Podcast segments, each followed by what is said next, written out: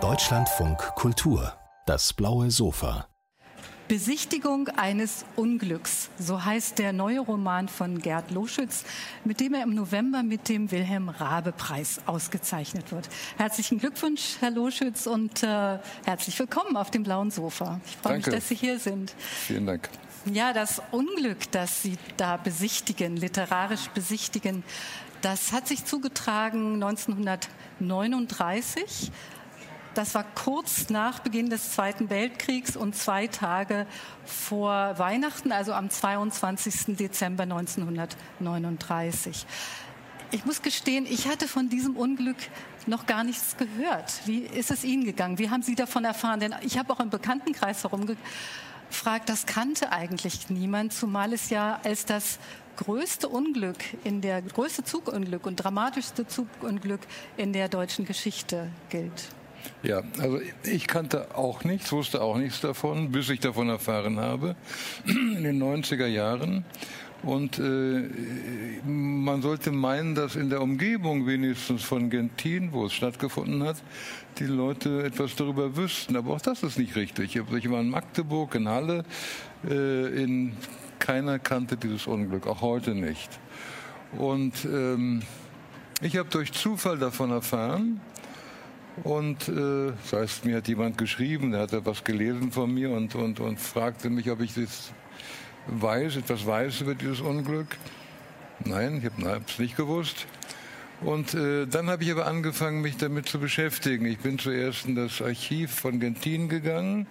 Der Archivar war einigermaßen überrascht, der war auch nicht sehr informiert darüber. Der hatte zwar davon gehört, aber genaueres wusste er auch nicht. Und der hat mir dann die ersten Informationen gegeben. Und äh, dann war relativ schnell klar, dass äh, ich mit diesem Gentiner Archiv nicht weit komme, dass ich nach Magdeburg gehen muss ins Kriminalarchiv und unter Umständen in das Archiv der Reichsbahn. Das habe ich dann getan und so ist dann langsam diese Geschichte bekannt geworden, zumindest in Gentin.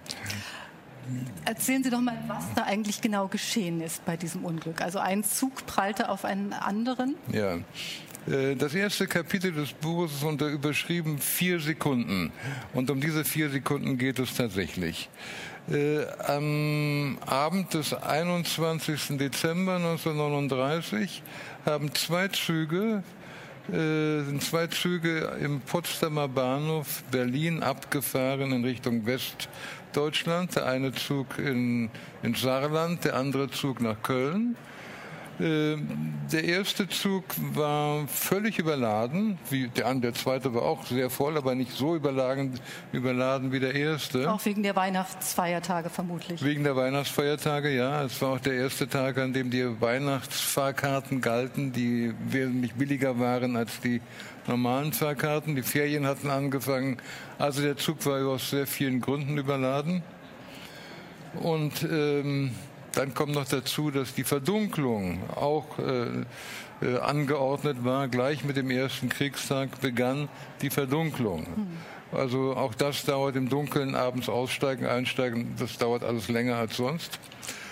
Und also der erste Zug, der fuhr ganz schnell eine Verspätung von 25 Minuten ein. Am Ende waren es 27 Minuten, als der Zug den Gentin erreicht hat. Und der zweite Zug kam relativ schnell durch.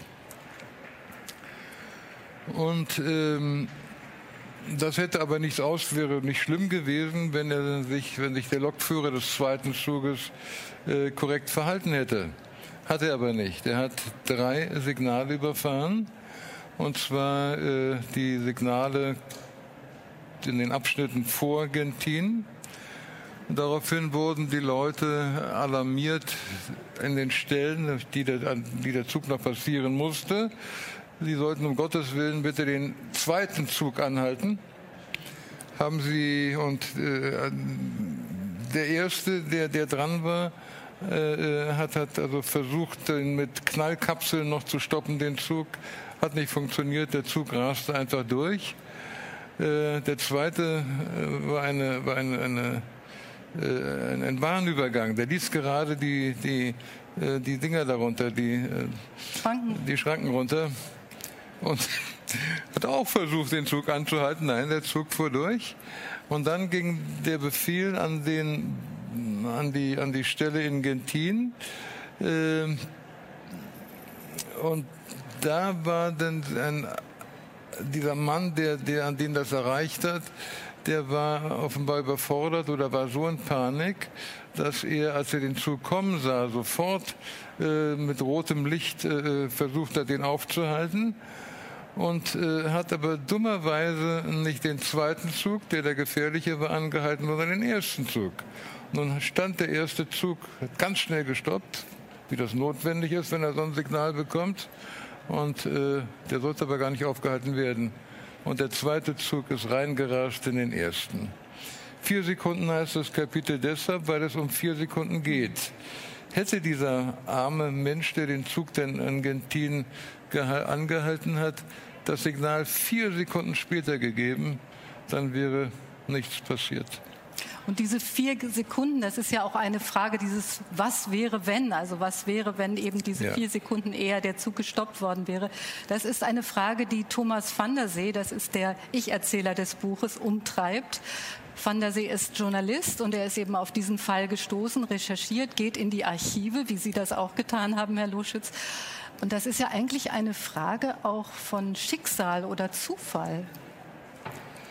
Ja, natürlich. Man, man, Schicksal oder Zufall, immer alle Dinge, die wir nicht, äh, die wir nicht aufklären können, mhm. die nennen wir Schicksal oder Zufall. Äh, aber in dem Moment, in dem wir genauer hingucken und entdecken, wie die Dinge zusammenhängen. In dem Augenblick stellt sich dann heraus, das ist kein Zufall, sondern es ist ein Zusammentreffen von vielen Dingen, die man hätte verhindern können. Ja. Ich fand das sehr eindrücklich, wie Sie in der einen Szene schildern, wie die Leute eben in dem Zug sitzen und nichts ahnen und das blaue Licht glimmt. Es ist nachts, also das Deckenlicht. Und sie sitzen da und freuen sich auf Weihnachten und ahnen eben nicht, was vier Sekunden später passieren wird und wie das eben ihr ganzes Leben verändern wird. Das ist sehr eindrücklich, wie ganz vieles sehr eindrücklich in Ihrem Buch geschildert ist. Warum ist eigentlich so wenig über dieses Unglück bekannt? Ähm, also es gibt, denke ich, zwei Gründe. Der erste Grund ähm,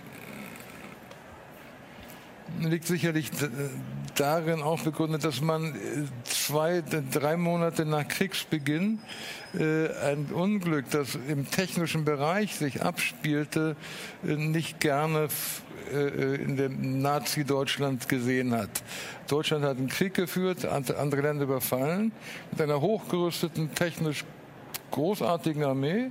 Das war der Grund, warum die in wenigen Tagen Polen überrennen konnten und Frankreich den Also man war sehr technikgläubig und das passte nicht in die Zeit. Aber etwas anderes, der viel größere Grund ist natürlich der, dass der Krieg, der gerade drei Monate alt war, dann ja erst richtig losging.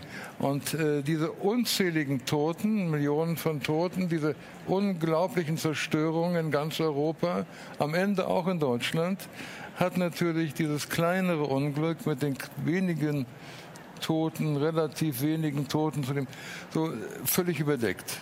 Es gab immerhin einige hundert Tote. Die Zahl ist ungenau. Ich weiß gar nicht, warum das äh, so ungenau geblieben ist. Ja, ich glaube, also ich denke, ich habe die richtigen Zahlen, denn das sind die Zahlen, die genannt wurden bei der Gerichtsverhandlung im, ab, nee, im Juni 1940. Und da standen, stand fest, also standen die Zahlen fest. Und das sind 196 oder 108, ich habe es nicht genau im Kopf jetzt. 196. 180, hm? Nee, ich 196, weiß nicht, ja. ja. Und äh, dann, wie immer bei solchen äh, Katastrophen, kommt dann irgendjemand und sagt, ja, aber es waren doch viel mehr, weil die Sache ja immer auch im Glaubensbereich sich abspielt. Und äh, schon ist es soweit, dass der Erste schreibt, ja, es waren aber 250, die Zahl ist falsch. Der Nächste übernimmt das und sagt 250. Äh, damit ist die Zahl dann plötzlich irgendwo festgeschrieben in irgendeiner Zeitung, in irgendeinem Buch, in irgendeinem Beitrag oder im Reden der Leute. Und dann kommt einer und sagt, ja, aber ich habe gehört von dem und dem, der es ganz genau wissen muss. Es waren doch 378. Zack, haben wir wieder eine Erhöhung der Zahlen. Äh, das liegt, glaube ich, daran, dass die Leute eigentlich die Katastrophen lieben. Je mehr Tote, desto wichtiger ist das Ganze und desto mehr kann man sagen, oh Gott, das Schicksal oder so. Also es ist, es, im Grunde ist es furchtbar, was hm. da passiert. Ja. Kann man auch sagen, dass dieses Unglück in Ihrem Buch sozusagen symbolhaft das große Unglück oder die große Katastrophe, die dann folgte im Krieg, vorwegnimmt? Ja, ich, ich weiß, dass man das so denken kann. Äh, ich bin vorsichtig damit. Ich möchte solche, solche, also als Vergleich funktioniert das ohnehin nicht. Äh, man kann sagen, natürlich, da ist sozusagen ist eine Katastrophe im Kleinen, die wir dann später im riesigen äh, der halben Welt haben werden. Kann man machen. Ich, ich, ich lege das auch nahe, diese Interpretation. Ich bin mir im Klaren darüber. Aber ich würde das nie äh, unterstützen. Was hat Sie literarisch an dem Thema gereizt, zumal Sie ja vor 20 Jahren schon ein Hörspiel darüber geschrieben haben, über diesen Stoff und jetzt noch einen Roman? Naja, also zum einen ist es natürlich äh, eine riesige Aufgabe, diese Fülle von Material, die da ist in den Akten, äh, literarisch zu bewältigen. Also das ist eine reizvolle Aufgabe, das also zu versuchen, das in den Griff zu kriegen. Und äh, das andere kam dann, also zuerst, mein erster Gedanke war, ich mache ein Feature über dieses Unglück, damit es wieder ins Bewusstsein reingeholt wird. Und dann habe ich aber, bin ich auf eine Geschichte gestoßen, im Laufe der Recherchen, der ich dachte, das ist eigentlich mehr. Das kann ich nicht einfach nur so, das passt in ein Feature nicht rein, da geht es nur ums Unglück. Aber hier ist nur eine Geschichte, die in den menschlichen Bereich reinkommt. Da ist noch eine Tragödie dahinter, die über die anderen Tragödien hinausgeht. Und, äh, und das wollte ich unbedingt erzählen. Und da war klar, denn das kann Feature, reicht nicht Hörspiel oder Roman. Roman besser. Die Geschichte dieses Unglücks ist verknüpft mit den Geschichten von zwei Frauen und auch mit dieser Geschichte von diesem Thomas van der See, der eben den ganzen Fall nochmal recherchiert. Ich wollte noch was zum, zur Beschreibung des Unglücks sagen und wie Sie das in den Griff bekommen haben. Das ist unglaublich detailliert beschrieben und es ist mir sehr nahe gegangen. Ich weiß nicht, wie es Ihnen beim Schreiben geht, obwohl ja der Titel eigentlich Besichtigung eines Unglücks klingt eher distanziert. Aber ich fand gerade die Details, also bis hin zu den, dem Kohlestaub in den Nackenfalten des Heizers oder der Thermoskanne, der Blechkanne, die der Schrankenwärter mit zur Arbeit nimmt. Also mir ist das sehr nahe gegangen. Ging Ihnen das beim Schreiben ähnlich? Ähm, eine Interessante Frage, ja. Ja, ich, also mir ist das beim Lesen der Akten, als ich angefangen habe, mir das plastisch vorzustellen, was da drin steht in der Aktensprache, da habe ich äh, auch schlucken müssen. Äh, aber dann bei der eigentlichen Arbeit, bei der Umsetzung in Sprache, ist es dann am Ende hm, die, die Arbeit mit der Sprache, die, die im Vordergrund steht.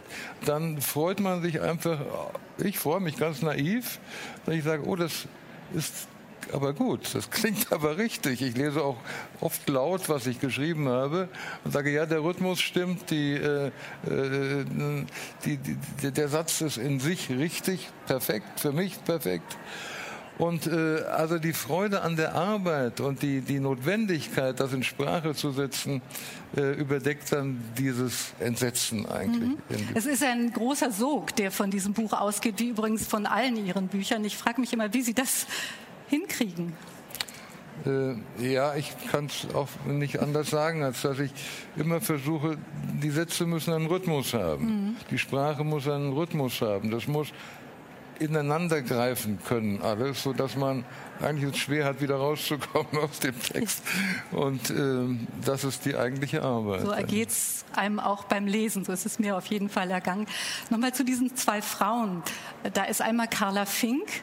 Äh, das ist eine junge Frau, die in dem Zug unterwegs war, in einem der Unglückszüge, zusammen mit einem Italiener, Giuseppe Buonomo. Und dieser Giuseppe Buonomo ist umgekommen während des Unglücks. Sie hat aber schwer verletzt überlebt. Haben Sie die Namen dieser beiden tatsächlich auf den Listen gefunden oder beginnt hier die Fiktion? Ähm, Giuseppe Buonomo, das ist der einzige Name, der tatsächlich, den ich gelassen habe, sozusagen als Referenz an diesen Mann. Der äh, war ein Kaufmann aus Neapel und dessen Namen habe ich gleich auf der ersten Liste, Totenliste, äh, Opferliste gefunden und habe da schon überlegt, das ist ja aber eigenartig, waren lauter deutsche Namen, Müller, Schulze, Krause und so, äh, ging durch. Und dann ein ausländischer Name und da stockt man automatisch und überlegt, na nu, wie kommt der denn dazwischen? Mhm. Und ähm, gut, da fiel mir, fiel mir sofort auf. Und ein paar Tage später stand auch stand in der Zeitung wieder ein Kasten der ersten Seite und da waren die Namen aufgelistet der Leute, die, ins, die das Unglück überlebt haben und im Gentiner Krankenhaus liegen. Und da stieß ich auf den Namen Carla Burnomo. Und ich gedacht, na nu, aber die wohnte nicht in Neapel, sondern die wohnte in, in Köln. Äh, Quatsch, in Düsseldorf, Düsseldorf. Und, ähm, und dann setzt automatisch so etwas ein, dass man überlegt, ja, wie hängt denn das zusammen? Irgendwie ist das die Frau von ihm, ist es die Tochter von ihm, ist es die Mutter, also irgendwie so. Und, äh, und schon ist man dabei, irgendwas sich zurechtzulegen. Und äh, dann bin ich im Archiv der Reichsbahn äh, wieder auf diesen Namen gestoßen. Und äh, dann dachte ich, also das ist, das, da ist eine Geschichte drin. Ich sehe zwar nur die Eckdaten der Geschichte, aber wenn man sich länger damit befasst, könnte eine richtig große Geschichte daraus werden. Ich bin nämlich in der, im Reichsbahnarchiv auf Rechnungen gestoßen, äh, die der Bahnhof Genzin bezahlen musste. Die mussten bezahlen, nämlich die Kleidung von Carla Buonomo. Und äh, da war schon ein anderer Name drin. Also ich, das mhm. Fink ist nicht der richtige Name, aber Carla, der Formenname, hat mir so gut gefallen, dass ich ihn gelassen habe. Und äh, die erste Rechnung, die ich gesehen habe, stand drauf, ein Hemdchen für Carla Fink. Das ist aber komisch. Dahinter der Preis. Nächste Rechnung ein Hüfthalter für Carla Fink. Dann ein paar Schuhe, ein Wintermantel und so weiter. Man konnte sehen, wie die junge Frau angekleidet mhm. wird quasi. Ähm, weil im Zuge des Gesundwerdens musste sie aufstehen und, und so weiter. Dann wurde sie entlassen und das Letzte, was sie erhielt, war ein Wintermantel. Und äh, es gibt nicht so viele Geschäfte in Gentin. Und plötzlich, und dann stand immer auf den Rechnungen drauf, Lieferung erfolgte durch Boote, durch Booten an ans Krankenhaus. Und dann fiel mir ein, meine Mutter hat eine Lehre gemacht in einem dieser großen Geschäfte. Und, und die, meine Mutter ist nicht sehr viel jünger als diese Carla. Äh, und, äh, und da dachte ich, ja, Moment mal, also wenn der Lehrling äh, die Sachen ins Krankenhaus liefert, dann ist es nicht ganz unwahrscheinlich, dass meine Mutter vielleicht. so. Also so entstand einfach eine, ja. eine Sache. Nicht? Und äh, natürlich ist das alles ganz anders denn, im Buch, aber äh, im, im, Kopf war es zuerst einmal, hatte ich das so abgebildet. Also das hat äh, tatsächlich einen autobiografischen Hintergrund. Ja, den ich aber natürlich gut konstruiert ja, habe. Aber die Geschichte von diesem Thomas ja. van der See, der ja. eben mit seiner Mutter auch, und das ist ja auch ihr Schicksal gewesen, ja. aus dem Osten in den Westen ging. Und äh, hier ist diese Mutter, Lisa heißt sie im Buch, sie spielt Violine und sie ist, hat auch eine tragische Liebesgeschichte, wie eben diese Carla Fink auch. Interessant ist bei der ganzen Sache oder wirklich viel mehr als interessant, wirklich faszinierend, wie diese Geschichten miteinander verflochten sind. Also es ist tatsächlich so, dass Van der See vermutet, dass die Mutter Carla, dieser Frau im Krankenhaus eben diese Kleidungsstücke gebracht hat. So hängt das dann alles miteinander zusammen. Ich habe mich gefragt, ob Sie bei dieser unglaublich eleganten Konstruktion. Also es ist teilweise etwas verwirrend und dann fügt sich alles sehr elegant und souverän. Ob Sie da vorher einen Plan hatten? Naja, ich habe hab ja sehr lange an, an jedem Buch sitze ich sehr lange. Und äh, es gibt immer mehrere Versionen und auch von jeder Szene gibt es mehrere Versionen. Und, ähm, und wenn ich merke, ich komme nicht weiter, dann lasse ich es liegen, mache was anderes, ein anderes Projekt, was auch vorangetrieben werden muss. Und hier war es so ähnlich. Ich wusste irgendwie nicht so, ich, ich bin lange nicht äh, zurande gekommen mit dieser Geschichte, ohne dass ich einen Plan hatte. Ich musste es immer ausprobieren, ob es mhm. funktioniert oder nicht funktioniert. Und dann äh, mit der Zeit äh, dachte ich ja doch, das kann sein, das wird sein. Mhm. Also ich hatte nicht am Anfang einen Plan. Also es hatten haben auch schon Leute gefragt, ob ich am Anfang weiß, was am Ende steht. Nein, das weiß ich nicht.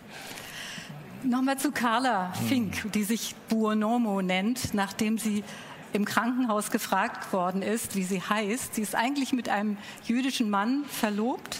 Sie selbst ist Halbjüdin. Und äh, im Krankenhaus wird sie später von der Gestapo verhört und sie verleugnet diesen jüdischen äh, Verlobten. Wir wollen vielleicht nicht zu viel erzählen, aber es ist eine ganz äh, faszinierende Liebesgeschichte. Es gibt so einen ja, vielleicht Knalleffekt ist nicht das richtige Wort, aber etwas, ein Schluss, der einen sehr anrührt, den möchte ich nicht verraten, aber es hat mich erinnert an den Schluss von Ein schönes Paar. Da gibt es einen ähnlichen Moment am Schluss, aber eigentlich ist es eine Vermutung. Und da komme ich zu meiner Frage, Herr Loschutz. Sie lösen die Dinge ja nicht auf. Sie bleiben rätselhaft, auch in diesem anderen Roman, ja. Ein schönes Paar. Warum machen Sie das? Sie könnten es als Schriftsteller, hätten Sie alle Möglichkeiten. Weil ich das nicht glaubwürdig fände. Äh, ich kann diese Möglichkeit in beiden Büchern kann ich sagen, ja, so kann es sein. Kann sein, dass die, die also bis zum Ende in äh, einer Verbindung gestanden haben, die nach mhm. außen hin nicht sichtbar war. Äh, ich vermute das auch sogar. Ich meine, wenn man sich äh, Beziehungen auch, die, die, die, die zu Ende gegangen sind, es gibt immer noch im Geheimen immer noch weiter eine Beziehung, nicht? Also und äh, und wenn man das versucht äh, zu erzählen, dann muss man es auf irgendeine Weise sinnfällig machen.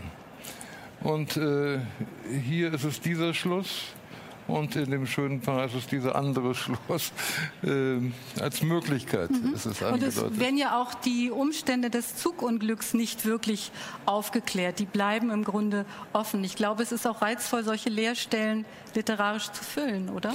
Ja, na, bei dem Zugunglück würde ich denken, dass das äh, relativ äh, aufgeklärt ist. Mhm. Also ich wüsste nicht, wo da noch irgendwelche Leerstellen sein könnten. Ähm, aber das ist wie bei all diesen großen Katastrophen. Man kann immer, kann irgendeiner kommen, kann sagen, ja, aber es war ganz anders. Kennedy ist natürlich vom CIA ermordet worden und, und so weiter. Das können wir alles oder vom KGB, äh, ist egal. Also man kann immer solche, solche Sachen in die Welt setzen und dann wird weiter darüber geredet. Äh, da, diese Sache, würde ich sagen, ist aufgeklärt. Äh, die anderen, jetzt habe ich vergessen, was Sie gefragt haben. Ja, warum haben. faszinieren uns eigentlich solche Unglücke so? Das ja, das habe ich mich auch gefragt. Das lasse ich auch eine dieser Figuren sich selber fragen, sich fragen, warum faszinieren uns diese großen Katastrophen so? Ich habe äh, ich habe den Verdacht, dass wir sind ja alle, wir haben, müssen ja uns alle kontrollieren, um nicht hinzugucken bei einem Autounfall. Wir gucken, weil wir erzogen sind, gehen wir dran vorbei, sagen, da bleiben wir nicht stehen, wir wollen das gar nicht sehen. Die Retter sollen ihre Arbeit tun und ich hoffe, dass nicht so viel passiert ist. Äh, aber tatsächlich gehen unsere Augen automatisch dahin. Sie wollen irgendwie doch etwas mitbekommen von dem. Ich glaube, es ist der Schrecken, es ist die Faszination des Schreckens und äh, Schreckens. Aber vielleicht ist es auch so etwas wie die Sehnsucht nach dem Chaos, aus dem wir vorgegangen sind. Wir sind ja, weiß nicht, äh, menschheitsgeschichtlich sind wir zwar relativ weit gekommen, aber äh, 10.000 Jahre zurück ist, ist, gar nicht so viel, wenn man sich dem Chaos, dem Sie aber als Schriftsteller eine Ordnung geben, vielleicht auch den ja. Schrecken etwas bannen. Mhm. Eine kurze Frage noch: Gibt es eigentlich ein etwas, das in Gentin an dieses Unglück erinnert, ein Denkmal oder so? Ja, es ist dann in den Anfang der das Hörspiel ist 2001 gekommen. Äh, und ähm, äh, relativ, also ein Jahr, zwei Jahre danach, ist denn dort so ein kleines, äh, äh, ja, technisches Denkmal oder wie man das, etwas, was daran erinnert an das Unglück, hat es dann gegeben. Und äh, vor ein paar Jahren gab es noch eine große Veranstaltung und naja, also das ist inzwischen im, in, im Gedächtnis. Durch dann, den ja. Roman weiß man jetzt noch viel mehr darüber. Vielen Dank, Gerd Loschütz. Besichtigung eines Unglücks heißt der Roman, der bei Schöffling erschienen ist. Ich danke Ihnen herzlich, dass Sie hier bei uns waren auf dem blauen Sofa. Danke. Ich danke Ihnen. Vielen Dank.